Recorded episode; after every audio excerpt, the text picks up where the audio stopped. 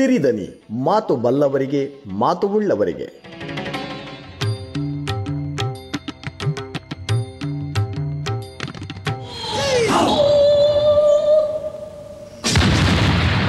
ಸಿರಿಧನಿಯ ಈ ಸಂಚಿಕೆಯಲ್ಲಿ real star Upendra ನಮ್ ಜೊತೆ ಇದ್ದಾರೆ. ಮಾತುಕತೆ ನಡೆಸಿಕೊಡುತ್ತಾರೆ ಶರತ್ ಹೆಗ್ಡೆ ಕಡ್ತಲ.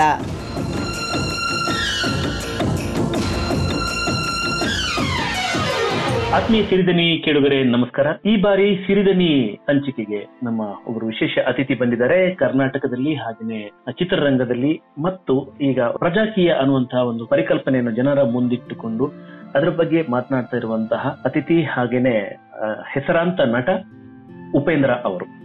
ಉಪೇಂದ್ರ ಅವರೇ ನಮಸ್ಕಾರ. ಸಿರಿಧನಿ ಪಾಡ್ಕಾಸ್ಟ್ ಈ ವಿಶೇಷ ಕಾರ್ಯಕ್ರಮಕ್ಕೆ ತಮಗೆ ಆತ್ಮೀಯ ಸ್ವಾಗತ. ನಮಸ್ಕಾರ. ನಮಸ್ಕಾರ ಎಲ್ರಿಗೂ. ನಮಸ್ಕಾರ ಸರ್. ಉಪೇಂದ್ರ ಅಂದ್ರೆ ರಿಯಲ್ ಸ್ಟಾರ್. ರಿಯಲ್ ಸ್ಟಾರ್ ಇದೆಲ್ಲ ನಾವು ನಿಮ್ಮ ಸಿನಿಮಾಗಳಲ್ಲಿ, ಸಿನಿಮಾ ಪೋಸ್ಟರ್ಗಳಲ್ಲಿ ಅಲ್ಲಲ್ಲಿ ನೋಡ್ತಾ ಇದ್ದಂತಹ ಒಂದು ರಿಜಿಸ್ಟರ್ ಆಗಿರುವಂತಹ ಹೆಸರು. ನಾನಿಲ್ಲಿ ಕೇಳಲಿಕ್ಕೆ ಹೊರಟಿರೋದು, ರಿಯಲ್ ಸ್ಟಾರ್ ನ ರಿಯಾಲಿಟಿ ಅಂದ್ರೆ ನೈಜತೆ ಅಥವಾ ನೈಜ ಬದುಕು ಏನು? ಎಲ್ರಿಗೂ ಗೊತ್ತಿರೋದೆ, ಎಲ್ಲ ನನ್ನ ಬಗ್ಗೆ ಎಲ್ಲರಿಗೂ ಆಲ್ಮೋಸ್ಟ್ ಗೊತ್ತಿದೆ ಅನ್ಕೊಂತೀನಿ.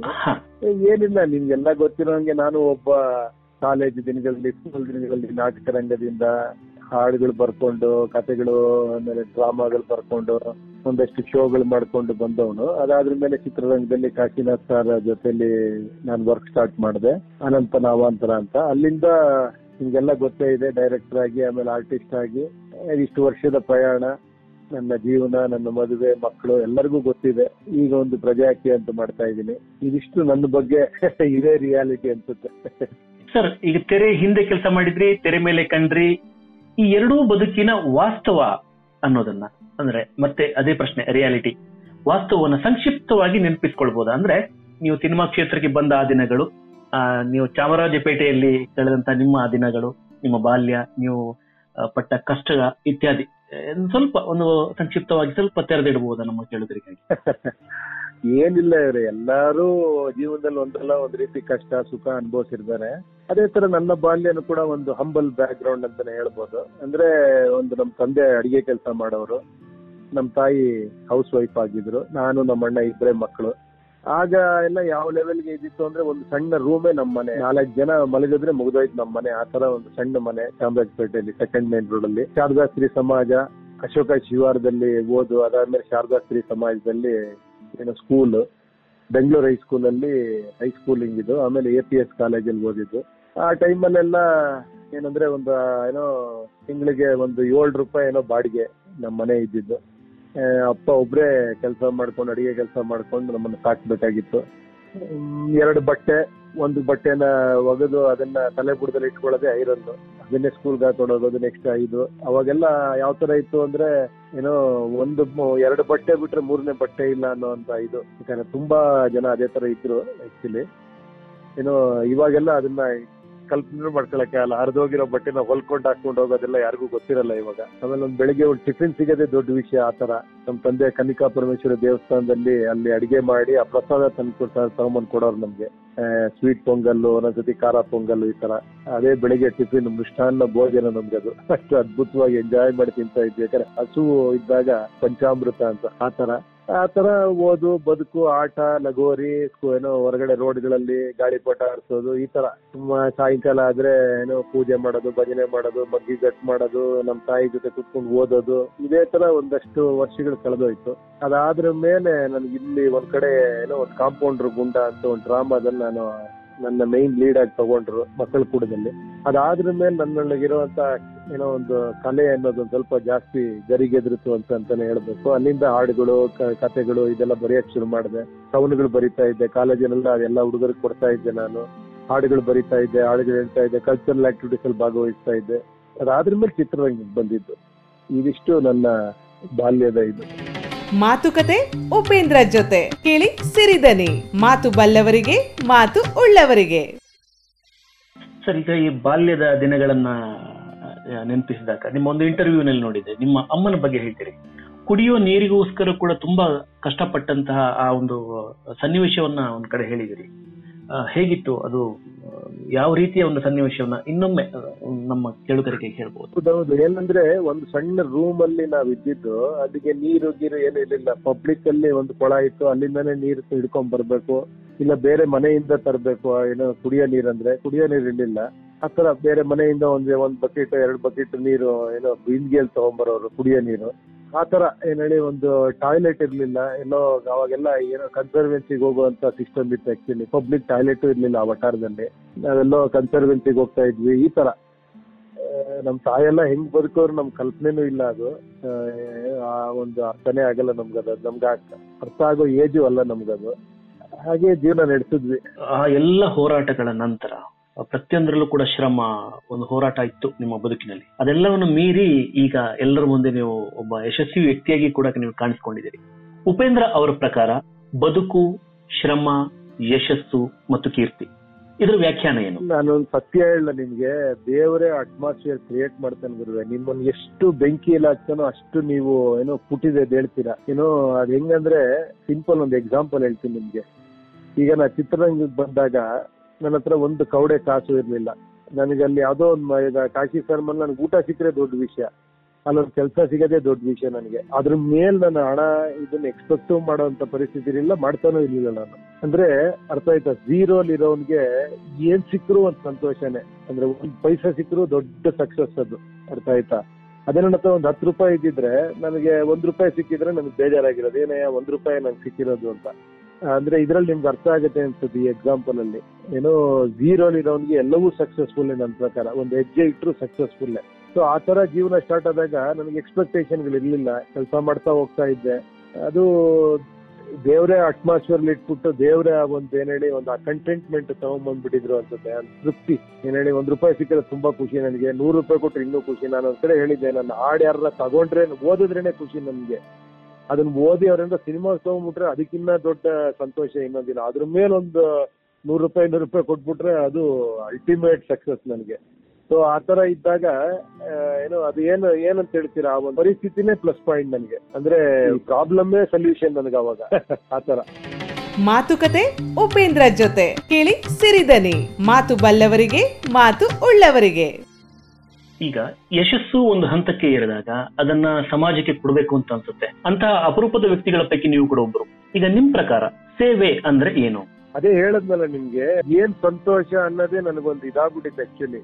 ಈ ನಾನು ಹೇಳದ್ನಲ್ಲ, ಝೀರೋಲ್ ಇದ್ದವನ್ಗೆ ಒಂದ್ ರೂಪಾಯಿ ಸಿಗೋದು ಸಂತೋಷ ಅಂದಾಗ, ಒಂದ್ ಕೋಟಿ ಸಿಕ್ಕಿದಾಗ ಹಿಂಗ ಅನ್ಸುತ್ತೆ ಅವನ್ಗೆ, ಡೈಜೆಸ್ಟೇ ಆಗಲ್ಲ. ಆಮೇಲೆಲ್ಲ ಭ್ರಮೆ ಅನ್ಸಕ್ ಶುರುವಾಗತ್ತೆ. ಆ ಸ್ಟಾರ್ಡಮ್ ಇರ್ಬೋದು, ಹಣ ಇರ್ಬೋದು, ಏನು ಏನೇನೋ ಆಯ್ತಲ್ಲ ಬದಲಾವಣೆಗಳು, ಅದು ಯಾವ್ದು ಕೂಡ ನನಗನ್ಸಿತ್ತು ನಾನು ಯಾವ್ದು ಮಾಡೇ ಇಲ್ಲ, ಅದಾಗದೇ ಆಯ್ತು ಅಂತ. ಬಿಕಾಸ್ ನಾನು ಹೊರಟಿದ್ದು ಬೇರೆ ಏನೋ ಒಂದು ರೀಸನ್ಗೋಸ್ಕರ, ಅದು ನಾನು ಹೇಳ್ತಾನೆ ಇದ್ದೆ ಎಲ್ಲ ಕಡೆ. ಆ ಟೈಮಲ್ಲಿ ನನಗೊಂದು ಏನೋ ಒಂದು ಮಾಡಬೇಕು ಅನ್ಸಿದ್ದೆ, ಏನೋ ಒಂದು ಒಳಗಡೆ ಇರೋಂಥ ಒಂದು ಭಾವನೆ, ಏನೋ ಒಂದು ಮಾಡ್ಬೇಕು ಏನೋ ಒಂದು ಮಾಡ್ಬೇಕು ಸಮಾಜಕ್ಕೆ ಏನು ಗೊತ್ತೇ ಇಲ್ದಿರೋ ಟೈಮಲ್ಲಿ, ಆ ಏಜು ಸಮಾಜ ಏನು. ಅವಾಗ ನನಗೆ ಇದು ಜಾಸ್ತಿ ನನಗೆ ಅಟ್ರಾಕ್ಟ್ ಆಗಲಿಲ್ಲ. ಅದು ಏನಕ್ಕೆ ಅಂತ ನನಗೆ ಇವರಿಗೂ ಗೊತ್ತಿಲ್ಲ. ಏನೋ ಹಂಗಂತ ನಾನು ಎಂಜಾಯ್ ಮಾಡಿಲ್ಲ ಅಂತಲ್ಲ, ಸಂತೋಷ ಪಟ್ಟಿಲ್ಲ ಅಂತಲ್ಲ. ಸಕ್ಸಸ್ ಆದಾಗ ಒಂದು ಸಂತೋಷ ಸಿಗುತ್ತೆ, ಫೇಲ್ಯೂರ್ ಆದಾಗ ಒಂದ್ ಸ್ವಲ್ಪ ನೋವಾಗುತ್ತೆ, ಇನ್ನೇನು ಟ್ರೈ ಮಾಡೋಣ ಅಂತ ಅದೆಲ್ಲ ಆಗ್ತಾನೆ ಇರುತ್ತೆ. ಅದ್ರ ಜೊತೆ ಸಂಪಾದನೆ ಆದಾಗ ಒಂದು ಸಂತೋಷ ಆಗುತ್ತೆ. ಆ ಸಂತೋಷದ ಒಂದು ಅನಲೈಸೇಷನ್ ಸ್ಟಾರ್ಟ್ ಆಯ್ತು ನನ್ನ ಒಳಗಡೆ. ಏನಿದು ಆಕ್ಚುಲಿ ನಾನು ಹೊರ್ತಾ ಇದಕ್ಕೆಲ್ಲ ಏನಕ್ಕೆ ಆಗ್ತಾ ಇದೆ ನನಗೊಂದು ಅನ್ಸಿದ್ದು, ನಾನು ಹೊರಟಿದ್ದು ಏನೋ ಒಂದು ರೀಸನ್ ಇಟ್ಕೊಂಡು. ಬಟ್ ಇದೆಲ್ಲ ಆಗ್ತಿರೋದು ಕೂಡ ನಂದಲ್ಲ ಇದು, ಇದೆಲ್ಲ ಮಾಡ್ತಿರೋದು ನಾನು ಏನಕ್ಕೆ ಹೊರಟನೋ ಅದಕ್ಕೋಸ್ಕರ ಇದೆಲ್ಲ ಆಗ್ತಿದೆ ಅನ್ನೋದು ಬಲವಾಗಿ ನನ್ನಲ್ಲಿ ಬೇರೂಡ್ತಾ ಹೋಯ್ತದು. ಕೊನೆಗೆ ಬರ್ತಾ ಬರ್ತಾ ಅದ್ರ ಬಗ್ಗೆ ನಾನು ಸಿನಿಮಾಗಳಲ್ಲೂ ಟ್ರೈ ಮಾಡಿದೆ. ಸಮಾಜ ಅಂತ, ಆಪರೇಷನ್ ಅಂತ ಹಿಂದಿಡಿದು, ಸೂಪರ್ ಹಿಂದಿಡಿದು, ಟೋಪಿ ವಾಲ್ ಹಿಂದಿಡಿದು, ಎಷ್ಟು ಸಾಧ್ಯವೋ ಯಾವ್ಯಾವ ಪಿಕ್ಚರ್ ಸಾಧ್ಯವೋ ಅದನ್ನೆಲ್ಲ ಹೇಳ್ತಾ ಹೋದೆ. ಅದು ನನ್ನೊಳಗೆ ಎಷ್ಟು ಕಾಡ್ತು ಅಂದ್ರೆ, ಕೊನೆ ಕೊನೆಗೆ ಏನ್ ಅನ್ನಿಸ್ತು ಅಂದ್ರೆ, ಏನ್ ಮಾಡಕ್ ಹೊರಟಿದ್ದೀನಿ ನಾನು, ಇಷ್ಟೇನ ನನ್ನ ಜೀವನ, ಓಕೆ ಸಕ್ಸಸ್ ಇದು ಒಂದು ಸ್ಟಾರ್ಡಮ್, ಆಮೇಲೆ ಇದು ಎಲ್ಲ ಒಟ್ಟಾಗುತ್ತೆ, ಇರುತ್ತೆ ಹೋಗುತ್ತೆ, ನಾನು ಹೋದ್ರ ಮೇಲೆ ಮುಗಿದಾಯ್ತು ಅಷ್ಟೇ, ಇನ್ನೇನು ಇದೇನು ನಾನು ಮಾಡಕ್ ಬಂದಿರೋದು ಅಂತ. ನಾನು ಹೊರಟಿದ್ದ ದಾರಿ ಬೇರೆ ಆದ್ಮೇಲೆ ಅದೇನಾರ ಮಾಡ್ಬೇಕು ಮಾಡ್ಬೇಕು ಅನ್ಸೋ ಶುರುವಾಯ್ತು. ಇಷ್ಟರಲ್ಲಿ ನಾನು ಹೇಳಿದ್ದೀನಲ್ಲ ಎಲ್ಲವೂ ಅನ್ಸ್ತು, ಇಲ್ಲ ರಿಯಲ್ ಆಗಿ ಏನೋ ಮಾಡ್ಬೇಕು ಅಂದ್ರೆ ರಿಯಲ್ ಆಗಿ ಹೆಂಗ್ ಮಾಡೋದಿದೆನಾ, ಯಾವ್ದಾರ ಪೊಲಿಟಿಕಲ್ ಪಾರ್ಟಿಗೂ ಸೇರ್ಕೊಂಡು ಏನಾರ ಮಾಡಕ್ ಸಾಧ್ಯನಾ ಅಂತ. ಅವಾಗ ಇದೆಲ್ಲ ಅನಲೈಸ್ ಮಾಡಕ್ ಶುರು ಮಾಡಿದಾಗ, ವಾಟ್ ಈಸ್ ಪಾಲಿಟಿಕ್ಸ್, ಯಾಕೆ ಈ ತರ ಆಗ್ತಿದೆ, ಯಾಕೆ ಪಾಲಿಟಿಕ್ಸ್ ಅನ್ನೋದು ಬಿಸ್ನೆಸ್ ತರ ಆಗಿದೆ. ಆ ಒಂದು ಬಿಸ್ನೆಸ್ ಆಗಿರೋದ್ರಿಂದ ಸಂಪೂರ್ಣ ಸಿಸ್ಟಮ್ಮೇ ಬಿಸ್ನೆಸ್ ಆಗೋಗಿದೆ. ಎಲ್ಲವೂ ಈ ತರ ದಾರಿಲಿ ಹೋಗ್ತಾ ಇದೆ. ಅಲ್ಲಿ ಹೋಗಿ ನಾನು ಸೆಂಟ್ರಲ್ ಹೋಗಿ ಏನ್ ಮಾಡಕ್ ಸಾಧ್ಯ, ಇದನ್ನ ಎಲ್ಲಿಂದ ಬದಲಾವಣೆ ಮಾಡ್ಬೇಕು, ಈ ತರ ಎಲ್ಲ ಅನ್ನಿಸಿದಾಗ ಅವಾಗ ಅನ್ಸಿದ್ದಿಲ್ಲ ಇದನ್ನೇನೋ ನಾನೇ ಬೇರೆ ತರ ಸ್ಟಾರ್ಟ್ ಮಾಡ್ಬೇಕು ಇದನ್ನ, ಅದು ಸಕ್ಸಸ್ ಆಗತ್ತಾ ಫೇಲ್ಯೂರ್ ಆಗತ್ತಾ ಅದ್ರ ಬಗ್ಗೆ ತಲೆ ಕೆಡಿಸ್ಕೊಂಬೇಡ ಅಂತ ಅನ್ಸೋಕ್ ಶುರುವಾಯ್ತು. ನನಗೆ ನನಗೆ ಅನಿಸ್ತಾ ಇದೆ ನನ್ನ ಸ್ಯಾಟಿಸ್ಫ್ಯಾಕ್ಷನ್ ನನ್ನ ಸೆಲ್ಫ್ ಸ್ಯಾಟಿಸ್ಫ್ಯಾಕ್ಷನ್ ಅಥವಾ ಇದನ್ನ ಸ್ಟಾರ್ಟ್ ಮಾಡಬೇಕು ಅಂತ ಹೇಳಿ ಈ ಪ್ರಜಾಕೀಯ ಅನ್ನೋ ಒಂದು ವೇದಿಕೆ ಸ್ಟಾರ್ಟ್ ಮಾಡಿ ಅವನೊಂದು ಪಾರ್ಟಿ ಮಾಡಿ ಅದನ್ನ ವಿಚಾರಗಳು ಹೇಳ್ಕೊಂಡು ಹೋಗ್ತಾ ಇದ್ದೀನಿ. ಮಾತುಕತೆ ಉಪೇಂದ್ರ ಜೊತೆ ಕೇಳಿ ಸಿರಿಧನಿ. ಮಾತು ಬಲ್ಲವರಿಗೆ ಮಾತು ಉಳ್ಳವರಿಗೆ. ಈಗ ನೀವು ಹೇಳಿದ್ರಿ ಎಲ್ಲವನ್ನು ಕೂಡ ದೇವರು ಅಥವಾ ಅದನ್ನು ಶಕ್ತಿ ಅನ್ಕೊಂಡಾಗೆ ಮಾಡ್ತಾ ಬಂತು. ಈಗ ಹೇಳುದಾದ್ರೆ ಉಪೇಂದ್ರ ಅವರ ಆಧ್ಯಾತ್ಮಿಕ ನಂಬಿಕೆ ಏನು? ಯಾಕಂದ್ರೆ ನಿಮ್ಮ ಹಲವಾರು ಚಿತ್ರಗಳಲ್ಲಿ ದೀರ್ಘವಾಗಿ ಈ ಸರ್ವಧರ್ಮ ಚಿಂತನೆಯನ್ನು ಕೂಡ ತೆರೆದಿಟ್ಟವ್ರು ತಾವು. ವಿಶೇಷವಾಗಿ ಬಹಳ ಹಿಡಿಸಿದ ಒಂದು ಪಾತ್ರ ಅಂದ್ರೆ ಮುಕುಂದ ಮುರಾರಿಯಲ್ಲಿ ನಿಮ್ಮ ಪಾತ್ರ ಬಹಳ ದೀರ್ಘವಾಗಿ ಎಲ್ಲ ಧರ್ಮಗಳ ಇದನ್ನ ಸಾರವನ್ನ ತೆರೆದಿಡ್ತೀರಿ. ನಿಮ್ಮ ಅಧ್ಯಾತ್ಮ ನಂಬಿಕೆ ಅಥವಾ ನಿಮ್ಮ ನಂಬಿಕೆಗಳು ಏನು ಈ ವಿಚಾರ? ಒಂದು ನಿಮ್ಗೆ ಅಲ್ಟಿಮೇಟ್ ಒಂದು ತುಂಬಾ ಅದನ್ನ ಡೆಪ್ತ್ ಅಲ್ಲಿ ಯೋಚನೆ ಮಾಡ್ತಾ ಹೋದಾಗ ಅನ್ಸೋದು ನಮ್ಗೇನು ಗೊತ್ತಿಲ್ಲ ಅನ್ನೋ ಒಂದು ಅರಿವಾಗುತ್ತೆ. ಆಮೇಲೆ ಇದೆಲ್ಲವೂ ಆಗ್ತಿರೋದು ಇವಾಗ ಫಾರ್ ಎಕ್ಸಾಂಪಲ್ ನಾನು ಏನೇನ್ ಮಾಡಿದೆ ಎಲ್ಲ ಆ ಸಂದರ್ಭಗಳು ಆ ಸಿಚುಯೇಷನ್ಗಳು ಆ ಸಿಚುಯೇಷನ್ ಅಲ್ಲಿ ನನಗಾದಂತ ಅನುಭವಗಳು ಅವೆಲ್ಲ ಒಂದೊಂದು ಸಿನಿಮಾಗಳಾಗಿ ಹೊರಗೆ ಬಂತು ಅಂತೆಲ್ಲ ಅನ್ನಿಸಿದಾಗ ಅರೆ ನಂದ್ ಏನಿದೆ ಇಲ್ಲಿ ಅನ್ಸೋದ್ ಶುರುವಾಗತ್ತೆ. ಅವಾಗ ಫೈನಲಿ ಅನ್ಸೋದು ಇಲ್ಲ ಇದು ಯಾವ್ದು ಕೂಡ ನಾನ್ ಮಾಡ್ತಿರೋದಲ್ಲ, ಇದು ಸಿಚುಯೇಷನ್ ಮಾಡಿಸ್ತಾ ಇದೆ ಅನ್ನೋದು ಅರ್ಥ ಆಗ್ತಾ ಹೋಗುತ್ತೆ. ಅದನ್ನ ಅದ್ರ ಬಗ್ಗೆ ಡೀಪ್ ಆಗಿ ಥಿಂಕ್ ಮಾಡ್ತಾ ಹೋದಾಗ ಅದೇ ನನ್ಗೆ ಅನ್ಸಿದ್ದು, ಅದೇ ಆಧ್ಯಾತ್ಮ. ಕೊನೆಗೆ ನಿಮ್ಗೆ ಅರ್ಥ ಆಗೋದು ನೀವು ಮಾಡ್ತಿಲ್ಲ ಇಲ್ಲಿ ಎಲ್ಲಾ ಸೂತ್ರಧಾರಿ ಪಾತ್ರಧಾರಿ ಬೇರೆ ಅಂತ.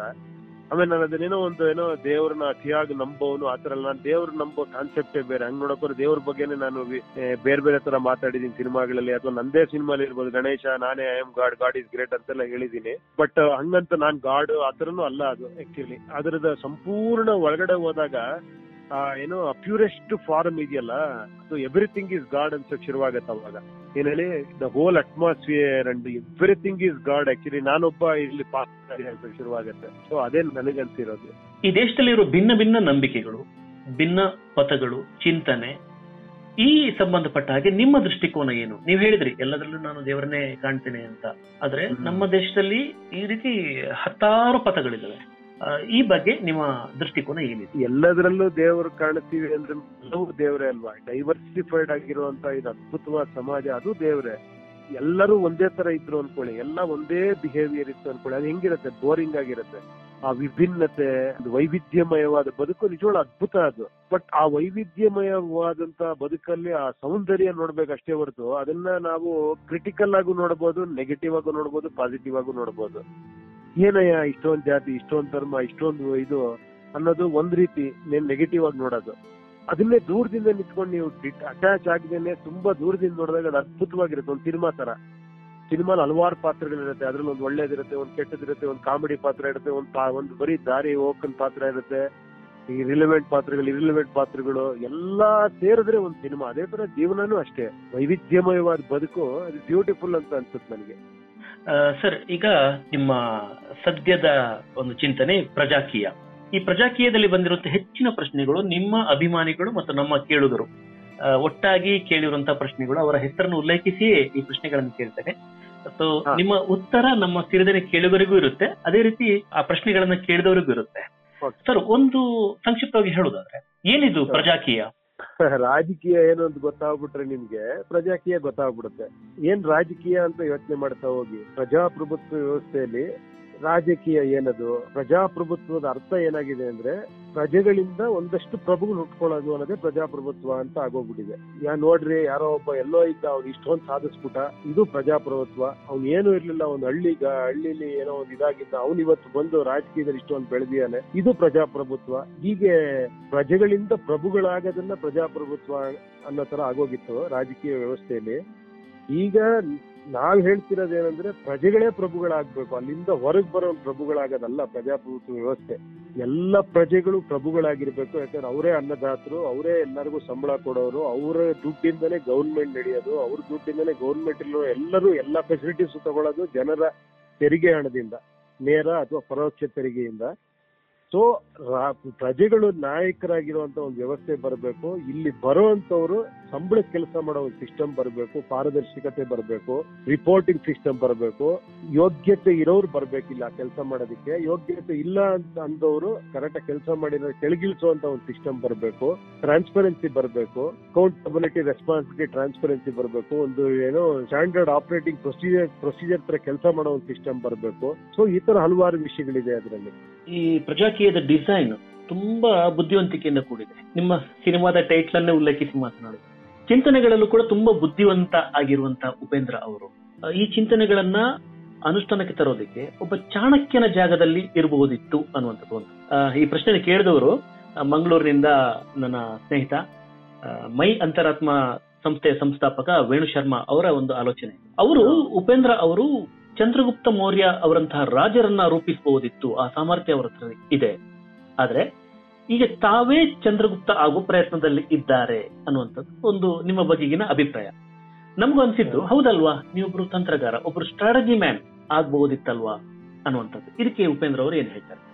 ಅದೇ ನಾನು ಹತ್ತು ಸತಿ ಹೇಳ್ತಿರೋದು. ಬಟ್ ಇಲ್ಲಿ ಲಕ್ಷಾಂತರ ಕೋಟ್ಯಾಂತರ ಚಂದ್ರಗುಪ್ತ ಮೌರ್ಯನ ಕ್ರಿಯೇಟ್ ಮಾಡ್ಬೇಕು, ಜನಗಳೇ ಚಂದ್ರಗುಪ್ತ ಮೌರ್ಯ ಆಗ್ಬೇಕು ಅನ್ನೋದೇ ನನ್ನ ಕಾನ್ಸೆಪ್ಟ್.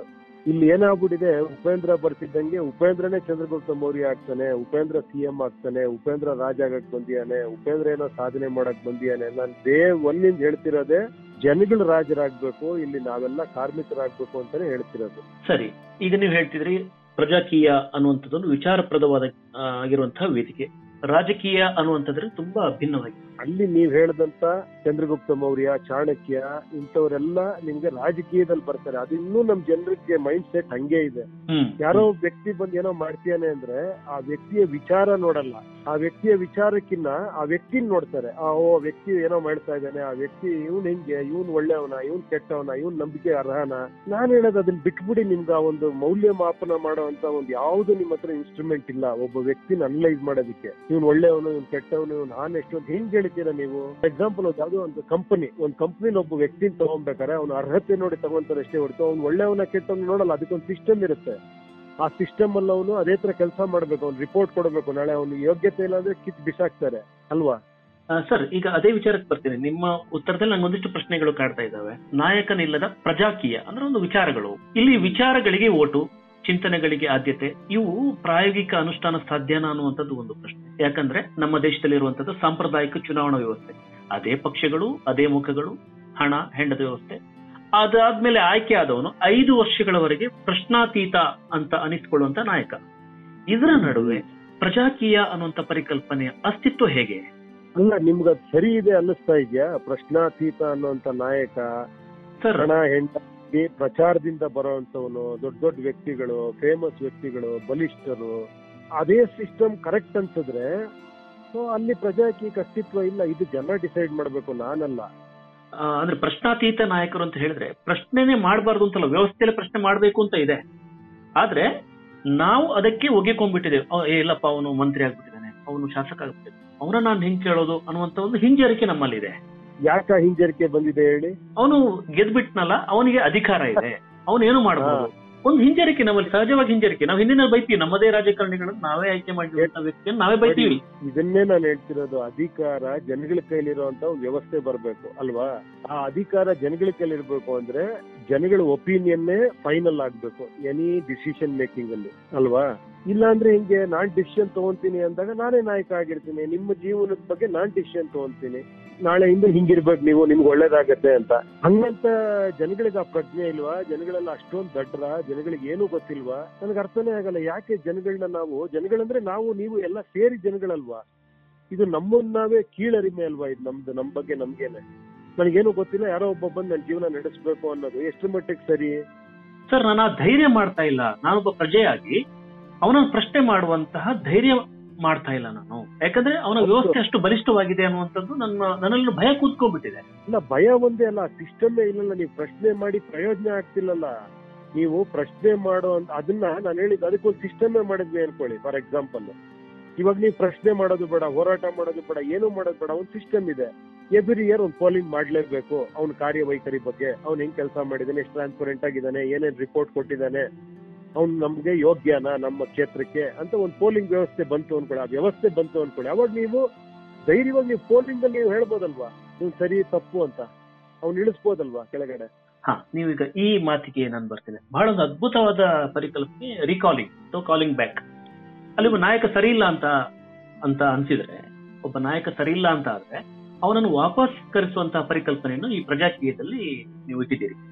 ಇದು ನಾಯಕ ಅಲ್ಲ, ನಾಯಕ ಅಲ್ಲ, ಒಬ್ಬ ಕೆಲಸಗಾರ ಸರಿ ಇಲ್ಲ ಅಂದ್ರೆ ಅವನ್ನ ಕೆಳಗಿಳಿಸುವಂತ ವ್ಯವಸ್ಥೆ. ಹಾ, ಯಾಕಂದ್ರೆ ನಾವಿಲ್ಲಿ ಆಯ್ಕೆ ಮಾಡೋದ್ರಿಂದ ಅವನ ನಾವು ನಾಯಕನ ಸ್ಥಾನದಲ್ಲಿ ಇರ್ತೇವೆ. ಏನು ವ್ಯಾಖ್ಯಾನ ನೀವೇ ಹೇಳ್ಬೇಕು ಹೇಗೆ ಅಂತ. ಅದನ್ನ ಅದನ್ನ ಚೇಂಜ್ ಮಾಡ್ತೀವಿ ನಾವು. ನೀವು ಸಂಬಳ ಕೊಡೋ ವ್ಯಕ್ತಿ, ನೀವು ಅವನಿಗೆ ಫೆಸಿಲಿಟಿ ಕೊಟ್ಟು, ನೀವು ಅವನಿಗೊಂದು ಪೊಸಿಷನ್ ಕೊಟ್ಟು, ಎಲ್ಲ ಕೊಟ್ಟಿರೋದು ನೀವು ಕೊಟ್ಟಿರೋದು ಅವನಿಗೆ, ಅವನ್ನ ನೀವು ನಾಯಕ ಅಂತ ಹೆಂಗ್ ಹೇಳ್ತೀರಾ? ಓಕೆ ಓಕೆ, ಇದನ್ನ ನಮ್ಮ ಕೆಲಸಗಾರ, ಆಯ್ತು ನಿಮ್ಮ ಶಬ್ದವನ್ನೇ ನಾನು ಬಳಸ್ತೇನೆ, ನಮ್ಮ ಕೆಲಸಗಾರ, ನಾವು ನೇಮಿಸಿದಂತ ಕೆಲಸಗಾರನನ್ನ ವಾಪಸ್ ಕರೆಸುವಂತಹ ಪರಿಕಲ್ಪನೆಯನ್ನು ಮುಂದಿಟ್ಟಿದ್ದೇವೆ. ಬಹಳ ವಿಶೇಷವಾದದ್ದು, ಮತ್ತೆ ಭಾರತದ ಮಟ್ಟಿಗೆ ಸ್ವಲ್ಪ ಹೇಗೋ ಅನ್ನುವಂಥದ್ದು ಇನ್ನೂ ಕೂಡ ನಮ್ಗೆ ಊಹೆ ಮಾಡ್ಕೋಬೇಕಾದದ್ದು. ಇದು ನಮ್ಮ ವ್ಯವಸ್ಥೆಯಲ್ಲೇ ಬದಲಾವಣೆ ತರಬೇಕಾದಂತ ವಿಚಾರ.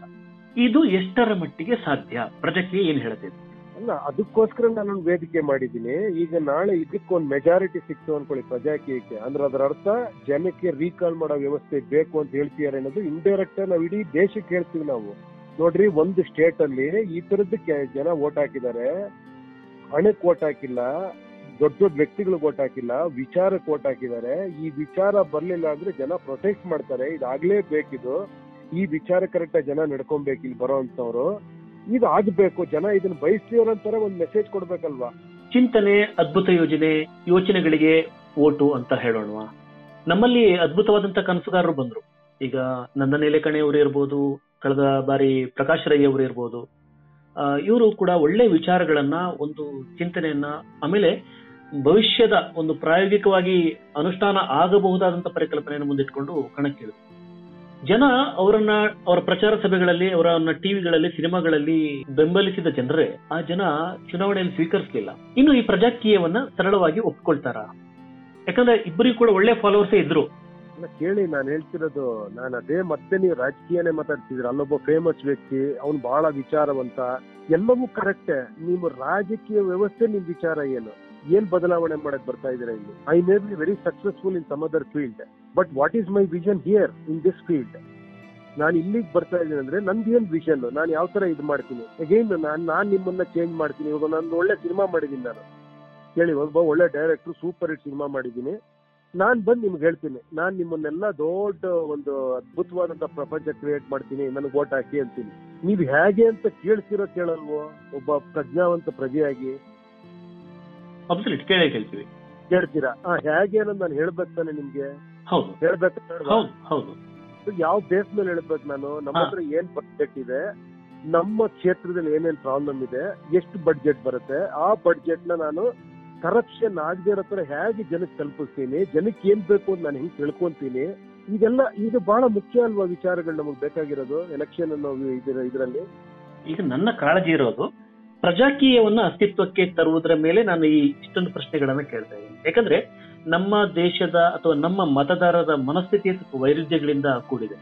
ಈಗ ನೀವು ಹೇಳಿದ್ರಿ, ಬಜೆಟ್ ಆಧಾರದಲ್ಲಿ ಒಂದಿಷ್ಟು ಪ್ರಣಾಳಿಕೆಯನ್ನು ರೂಪಿಸುವಂತದ್ದು, ಅದನ್ನ ಅನುಷ್ಠಾನಕ್ಕೆ ತರಲೇಬೇಕು, ಆಗಿಲ್ಲ ಅಂದ್ರೆ ಯಾಕೆ ಅಂತ ಅವನು ಅವನನ್ನು ಪ್ರಶ್ನೆ ಮಾಡುವಂತಿರಬೇಕು. ಓಕೆ, ಈಗ ಅಭಿವೃದ್ಧಿ ಅನ್ನೋದನ್ನೇ ಗಮನಿಸುವುದಾದ್ರೆ ಅಭಿವೃದ್ಧಿಗೆ ಶ್ರಮಿಸಿದವರನ್ನೇ ಸಾಕಷ್ಟು ಬಾರಿ ಬದಿಗೆ ಸರಿಸಿದಂತ ಜನರು ಇದ್ದಾರೆ, ನಮ್ಮವರಿದ್ದಾರೆ. ಆಮೇಲೆ ವ್ಯವಸ್ಥೆ ಒಳಗಿಯೇ ಇದ್ದು ಒಬ್ಬ ಒಳ್ಳೆ ಅಧಿಕಾರಿಯಾಗಿದ್ದು ಬಂದವನನ್ನ ಮತ್ತೆ ಎರಡು ಬಾರಿ ಆಯ್ಕೆ ಮಾಡಿದಂತ ಉದಾಹರಣೆ ನಮ್ಮ ದೇಶದಲ್ಲಿದೆ. ಈ ರೀತಿಯ ವೈರುಧ್ಯಗಳ ಜನಸಮುದಾಯ, ನಾನು ಹೇಳಿದಲ್ಲ, ಅವರನ್ನ ಅವರು ರಾಜಕೀಯವನ್ನೇ ಮಾಡ್ತಾ ಇರ್ಬೋದು, ಆದ್ರೆ ನಮ್ಮ ಜನ ಸಮುದಾಯ, ವೈರುಧ್ಯಗಳ ಮನಸ್ಥಿತಿಯ ಜನಸಮುದಾಯ ಅಥವಾ ನಮ್ಮ ಮತದಾರರನ್ನ ಪ್ರಜಾಕೀಯ ಹೇಗೆ ತಲುಪುತ್ತೆ?